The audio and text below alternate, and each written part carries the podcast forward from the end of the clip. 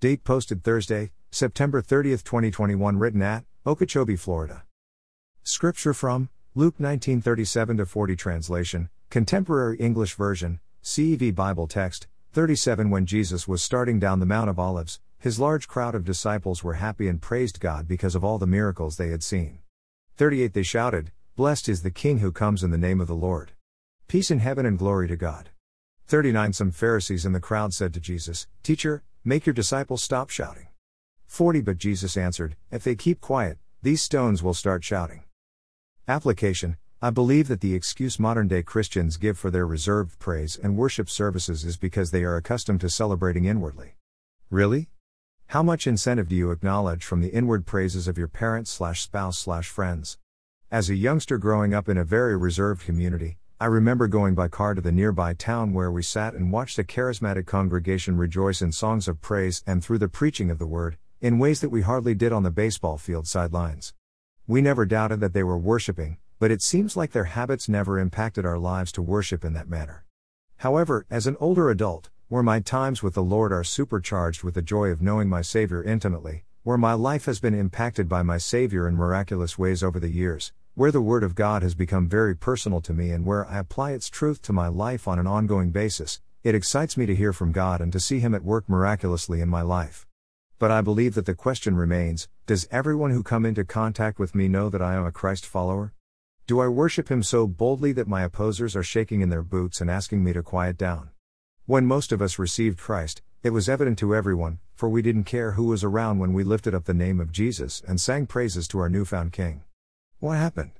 He's still King, and as I already said, I draw closer to him every day as I learn of his commands and practice his teachings, so why am I not as outwardly excited? I believe that something happens inside of us every time that we recognize we are in the presence of Jesus, and I believe that we are especially thankful and extremely happy when we are aware of His mighty works in our lives.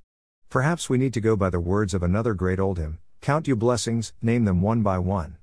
Let's stop attributing our blessings to another lucky day, or a win for all where a certain good thing happened. Instead, let us draw close to God and be keenly aware of all that He does in our lives, things that bear no other earthly explanation. I believe we will all find reasons to tick off our neighbors because of our continual celebrative lifestyle. Jesus deserves our praise, dear ones. We have a reason to shout. Blessings noted, so many, so often, and so loud will be our praises when we truly acknowledge the source of our daily blessings. Not just those that we expect every day, but particularly those personal ones with our name written all over them. Only Jesus, dear friends. Let's learn to shout our praises to our well deserving King. Prayer, as a recipient of all good things from on high, I feel like my expressions of joy, happiness and praise to my Maker is very underwhelming. I am reminded of a song How Can I Say Thanks, for I feel like that should be my heart's cry every time I'm reminded of the goodness of my King.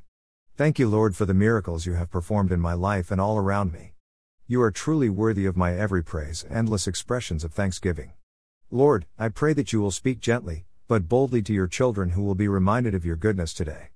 May we all celebrate from a heart of thanksgiving to our Maker and our eternal Father. Thank you, Jesus, for saving my soul. Thank you, Lord, for making me whole. As a child of the King, I stand boldly in saying that you are so deserving of all my praise and also that of my readers and listeners. Be glorified today because of the open hearts of your children. Amen. Footnote There are two more pages on my blog that will provide you with additional information, one of them being to know Jesus.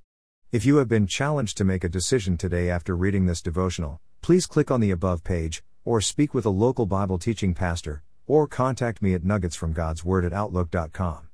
Please allow someone to pray with you and give you help and or encouragement as you begin or continue your walk with Jesus. Words underlined in my blog might indicate a link to a song that came to mind as I wrote the devotional. Feel free to click on the link and listen as you continue to read or pray. If this devotional was forwarded to you and you would like to see more, please go to Nuggets from God's Word and read more, or you may freely subscribe for a daily email conveniently containing each day's devotional. You may also visit me on Spotify and listen to Nuggets while you're out and about. I would encourage you to find a church home nearby your home and attend as frequently as you could.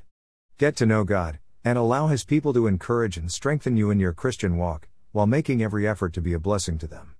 God is at work among His people. Please consider growing in your faith, as you worship with fellow believers.